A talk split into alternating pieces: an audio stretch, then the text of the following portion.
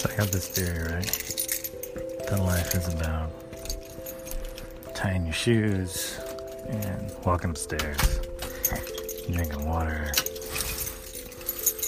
and finding paint, and jiggling keys, and petting dogs, and wrestling cats, and joking with people, occasionally chopping and cutting things with knives, and hearing the whir of sewing machines, and using cell phones,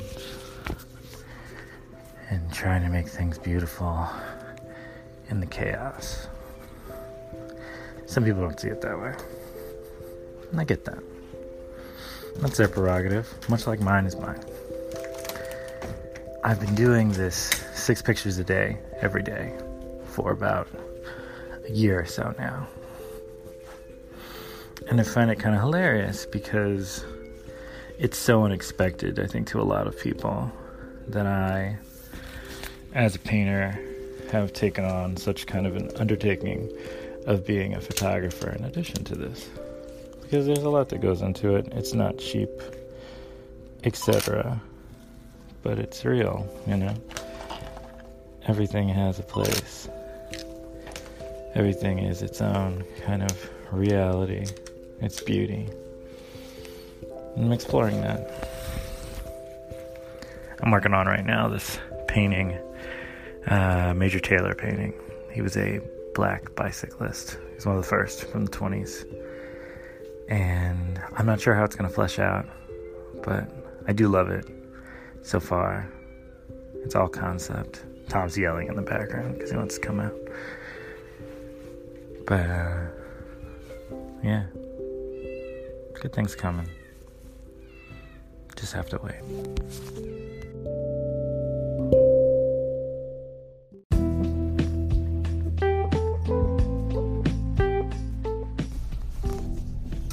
So we're gonna learn a word today.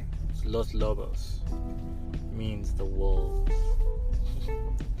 I think the funny part about life and the art world particularly is, like, people have this weird idea that, like, artists, we all come together and, like, we do these things. And the truth is, like, we, we really don't. Like, uh, it's it's very rare actually to see a bunch of artists kind of into outside of art school, even like really even. together or socializing or anything. It's, they're, they're little communities that occasionally pop out, but for the most part we're very alone. We're very alone. And sometimes, oftentimes, very lonely. So if you know any artists, you should reach out to them. They're probably very lonely. Um, yeah.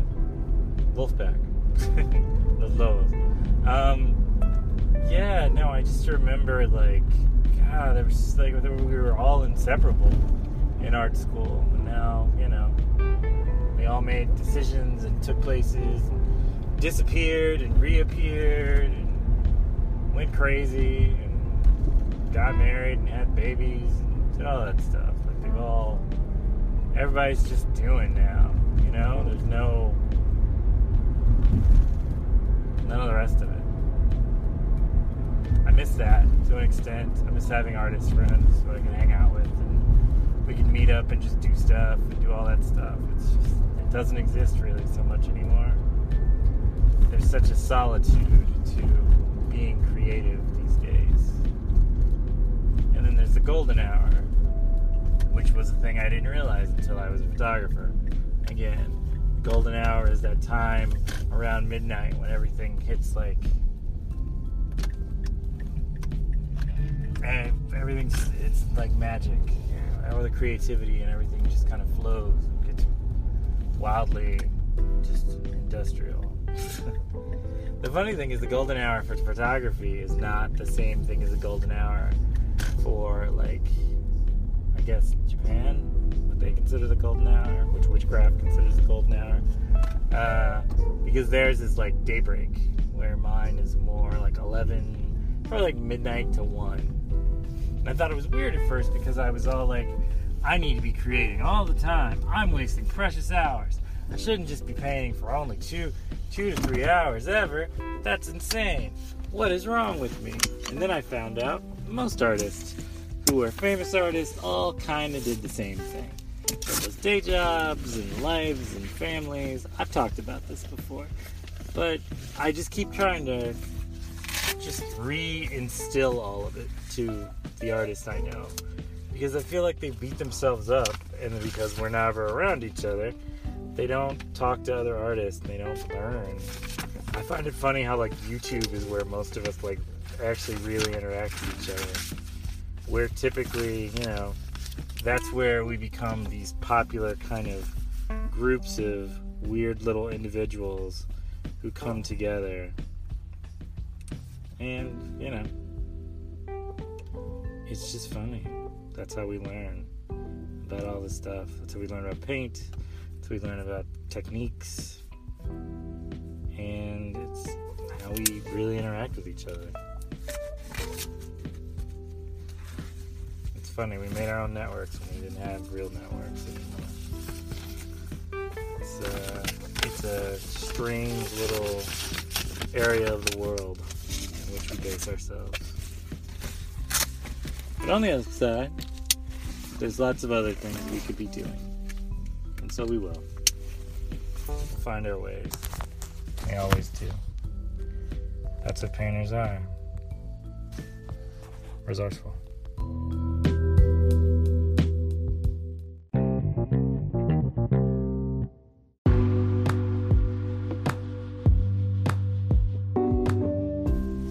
Now I remember growing up as an adult, actually. My adulting stories are a bit more crazier than some of my childhood art kid stories. So, you know, sit back and enjoy yourself. uh, I accidentally almost killed myself once. I was, I was just really tired and kind of beat. And so there was,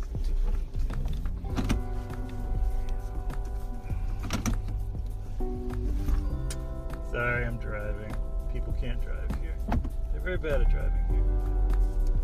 This guy pulled in for some fucking reason, came in the parking lot the wrong way, and then he angled his car in a way that I couldn't actually uh, move my car out. So I had to kind of go in a circle to get around him. And then he looked at me and he kind of smiled, and it was, you know, I fought the urge to give him the fingers. So, um, where was I? So, I almost killed myself.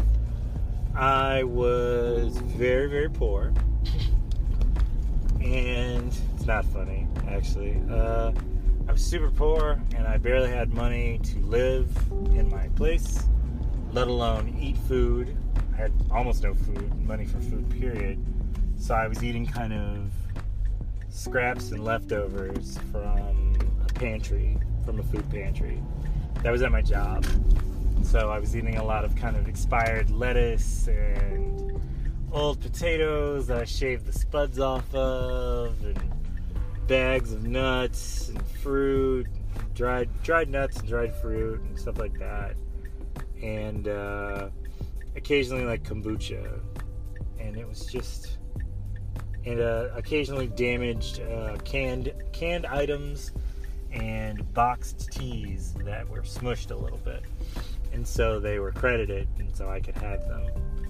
And I'm making all this food with with uh, rice that I had to pick the stones out of, and just vegetables that honestly probably no one should have eaten. But I was hungry, and I didn't have much of a choice. And labels that had been taken off of what I assumed was pasta sauce, but could have been pizza sauce. I'm not sure. Um, so I'm eating and I'm doing stuff, and I'm kind of sick at this point. And by kind of, I mean I'm very sick at this point. Uh, kind of a gray color, as Alec has described me. So when Alec first met me, and I fall asleep on my couch after cooking something, and I'm just boiling some water for some tea, and I was so tired that I moved it off of the burner, but I forgot to turn the burner off. But my window was open to my kitchen. So I woke up after about three or four hours on the couch, uh, in a weird position, so I woke up because I, I apparently gave myself some type of sleep apnea type of positioning. So I wake up gasping for air, and then I can't breathe very well. So I walk, I'm, I'm very dizzy, and I open up a couple of windows, and I walk past the kitchen, and I notice that the pilot light for the uh, stove is, is out now. Or the, the burner for the stove light is out, and so I just hear gas.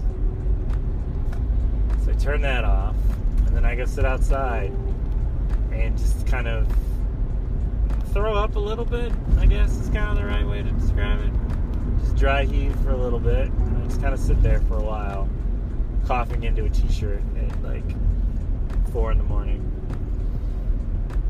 And after about thirty minutes, I felt like I turned on my air conditioner. I went back in and turned all the air conditioners on and all the fans on, and then I just kind of started cleaning up, and that was how it kind of all went. And then after that, I I kind of eventually got, got up from where I was, and because I was sitting on the floor, just feeling kind of sad, I got up and I, I started painting. And I started painting that painting I did of Marley uh, as a baby, a blue baby, in a, uh, in a bunch of rose flower in a flower bed, basically. And that was kind of how that originated. And after a couple hours, I made myself some tea very cautiously and stood in the kitchen and waited for it to boil in a in a tea pot. I don't know why I had a weird pause there, like it was a strange thing. A teapot. And um then I I went to work. And I think like periodically throughout those that year or so, I had a lot of kind of respiratory issues, and I felt like my heart was like cracked and just everything. Being an artist is very difficult. Being an artist in the begin in the in the, the starving years is, is extremely awful. Like, I don't recommend it. If you don't have to live that life, like, please don't glorify it and make it sound like it's great. Like, I'm glad that I make all the beautiful art that I make now, and I, I've lived through my pain, and I, I understand it, and I, I think about it sometimes, and I, I, I walk it back into seeing all the different places in which I've gone. But ultimately, like, it's it's really difficult. Like, I don't want you to not be an artist. Little art babies. My little gillettes. I don't want that. But I want you to know that your suffering is not... It's not alone. You're always welcome to contact me and talk to me. Like, in any venue this pops up, write something, and I promise you I will at some point in time get my... my fingers on it and writes and and comment. I'll either verbally say something to you this way, or I'll write you an email. You can always email email me at, at joara three one eight zero at gmail dot com. Uh, J A W A R A three one eight zero at gmail dot com. It's just, you gotta reach out. You gotta take that first step. And then the rest becomes less. It's hard. We're not living in we're not living in the uh, Bohemian era of France anymore. Like, there's definitely a Bohemia somewhere out there. If I had my way, I'd start a new renaissance of Bohemian artists, where we all lived in these big kind of groups, and we all helped each other, and we all did all these things without all the, the diseases and the problems that people face when they live in close quarters with very little electricity and bad water and just everything that can be horrible. Keep thinking like the Moulin Rouge type of thing. Or but he's got tuberculosis or whatever. We've all we've all been been messing with each other and so on and so forth. Like I don't I don't want that for you. I want you to be able to be. I want you to flourish. That's what this is about. This is about all this exists so that we all flourish. I love you guys. This is a uh, crazy episode. I don't know how else to put this. This is a crazy episode.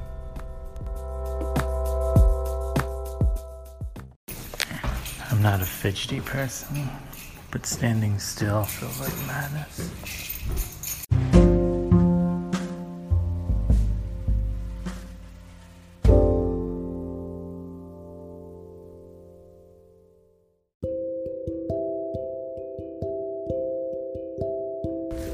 So I'm setting up for the show.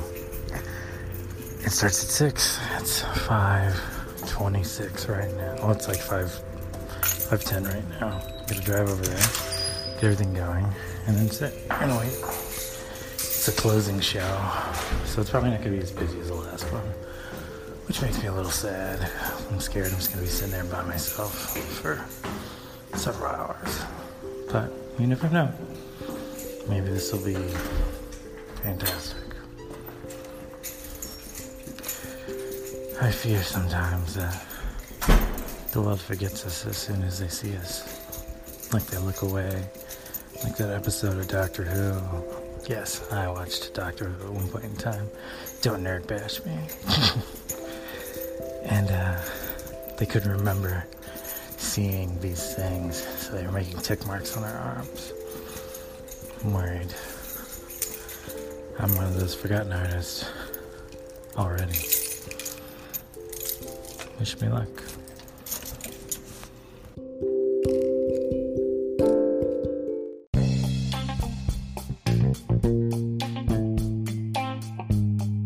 So I wanted to give myself a couple of days to tell you, to really kind of breathe in the show and the closing show and explain how I felt.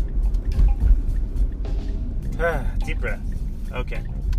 So, I love the people who showed up. Thank you so much. My brother Netararu, one of my best friends Tina, and my sister-in-law, who is awesome, Justine, and my wife, of course. And they showed up to the closing show, and that was really cool. The downside was because the closing show was so... because people mostly kind of just popped in, said hi, and then left. The closing show was actually kind of lonely, which sucked. Um, I guess because I expected, because the the opening show had so many people, in comparison, the closing show felt very kind of lonesome, which is fine. I mean, closing shows aren't meant to be really like boom, boom, boom, pow, but I'm I'm glad I could talk to some of my friends like Len and Alec and just to give me perspective, because I thought I was feeling selfish at first, because I wanted the closing show to be so full of people, even though it had a really, really good show. Like, I sold like fifteen paintings, so it was a good, good show. Uh, I'm actually delivering one tonight, actually. And so, it was good. Everything was good. I just, you know, it bummed me out just a little bit. So, I'm sorry. I don't really know what's in store for me next, honestly. I think I'll try and do maybe like a couple festivals. Some people have asked me, you know, do you think you'll do like maybe like an outdoor festival? I'm like, I don't really know that my work really works for outdoor festivals because it's so big. Like if I do a bunch of small pieces, probably, then an outdoor festival sounds fine. I'm not sure though that I want to do any outdoor festivals. They're kind of, they're a little chaotic and you can't really control how they work. Just hundreds of people all of a sudden, and you're expected to kind of stay in one space and then get people to like talk to you and take everything in, etc., and that be can be kind of difficult sometimes. So I'm gonna think about it. I think it's probably the best way I can really deal with it. Maybe I'll go half on a, if I do an outdoor festival, I'll probably do half on a booth with a friend of mine, because they're kind of expensive. Like, uh, an outdoor festival is typically around, like, to participate in an outdoor festival, and this doesn't count, like, all the stuff you need to bring with you, about three hundred dollars for a booth. And then, you know, there's tables and lattice and overhead covering and all that stuff. So there's, it's a bit of a, uh, it's a bit of a um, investment that you may not get back. So, I don't know. I kind of like, one of the reasons I love doing big work is because, one, I can charge more than enough to cover my fees on one painting. And then two, I like painting big. I always have, I always will. So it's a bit of a, kind of a strain sometimes to paint something small. But, I mean, I can get back into it. It's just weird, you know? Like, you do all these things and you... find yourself kind of in these places, and then you don't know suddenly whether you made a good choice or a bad choice or anything of that nature. I know that sounds wishy-washy, but it's true. Like, you, you don't know whether the investment is good or not. And I realize for some people, they're like, oh, you got to take a chance. And it's like, yeah, but there's a certain point where, like, taking a chance is, there's nothing taking a chance and then knowing you're throwing money away. So trying to figure it out. Alright, so I'm here. Get to meet cool guys. I'll see you guys later.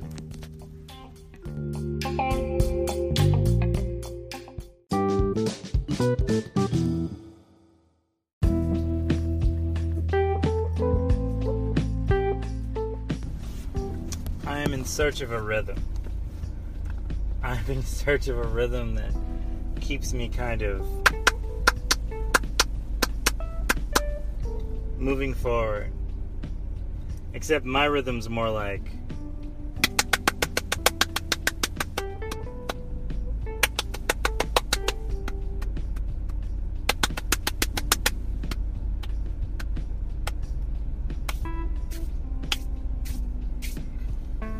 like an ocean. I'm trying to see what the next factor is going to be. Where the next... the next big, the next pond I turn into my ocean of ink, my subject matter, my quintessence, my, my overbite. I desperately want to compose it and then just ride that rhythm. My last one, honestly, was about my, my passing daughter. And that was kind of my pushing drive now, then. And now, I feel like I'm at peace in a way about that. Which I didn't think I would be, honestly. And it hurts me a little to say that. But I saw several children this week who looked like my daughter if she had grown up a little longer. If she had lived to see everything that she could have seen. I'm like winching my back right now as I say this, because I'm a little in pain still from where I threw my back out before the show. And I took stuff and I kept going and I muscled through, and maybe that's why it bummed me out so much that the show was kind of lonely, because I was in pain, you know? I guess I guess I could deal with it if I wasn't I hadn't been in pain, but it was... And then I was harassed by some stupid idiot who kept trying to kind of bother me. It's, it was annoying, and I just didn't want to be bothered with it. I wanted to be left alone. I wanted to be talked to by people who were interested in my work. And I got a few compliments as I was pulling it down, and that was kind of cool. But I also wanted to be left alone to just kind of mope in my my feeling of sadness. And I was kind of harassed instead, harangued, if you will. So I'm trying to figure out what my next show's going to be about. Not even where it's going to be, or how I'm going to mount it, or any of those natures. Because I don't think like that is an important factor to focus on when creating uh, when creating a... what's the word? A collection. That's a good word. I'm creating a collection. So I'm just trying to figure out what I want it to be. I don't know if I want it to be heroes. I don't know if I want it to be villains. I don't know if I want it to be nightmares. I don't know if I just want to let it happen organically.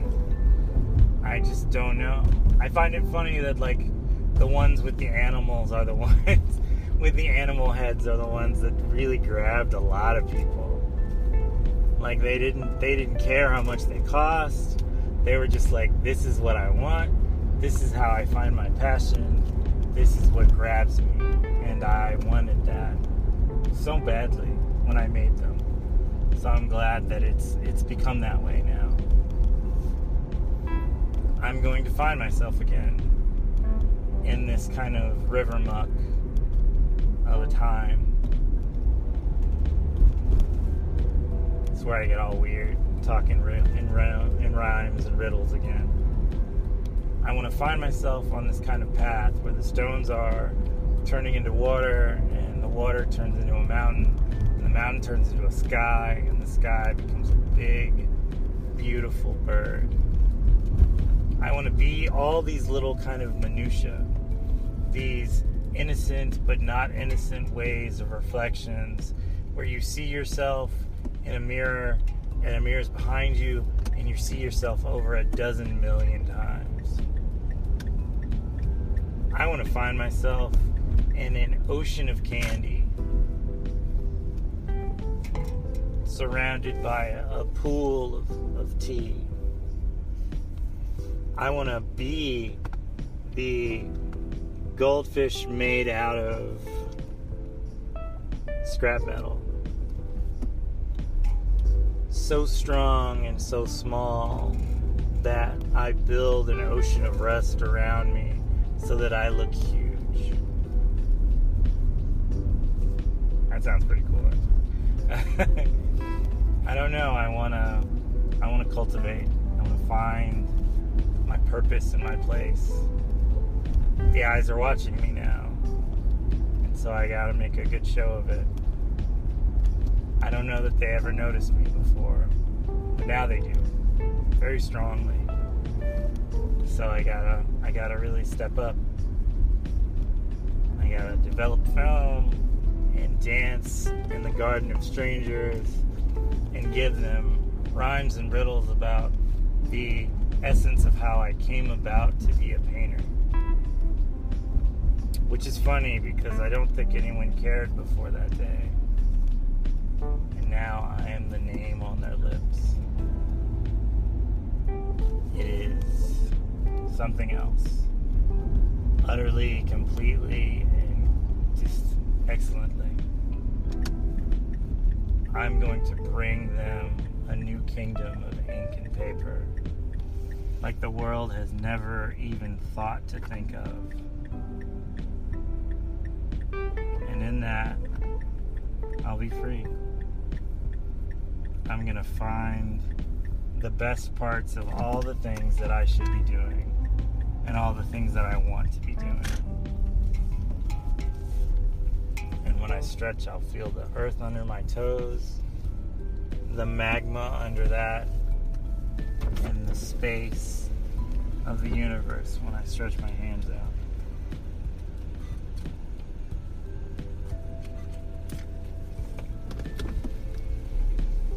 I just want you to bear witness to my next big thing.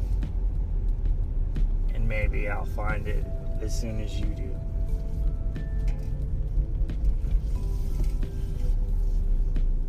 I hope you enjoyed this podcast.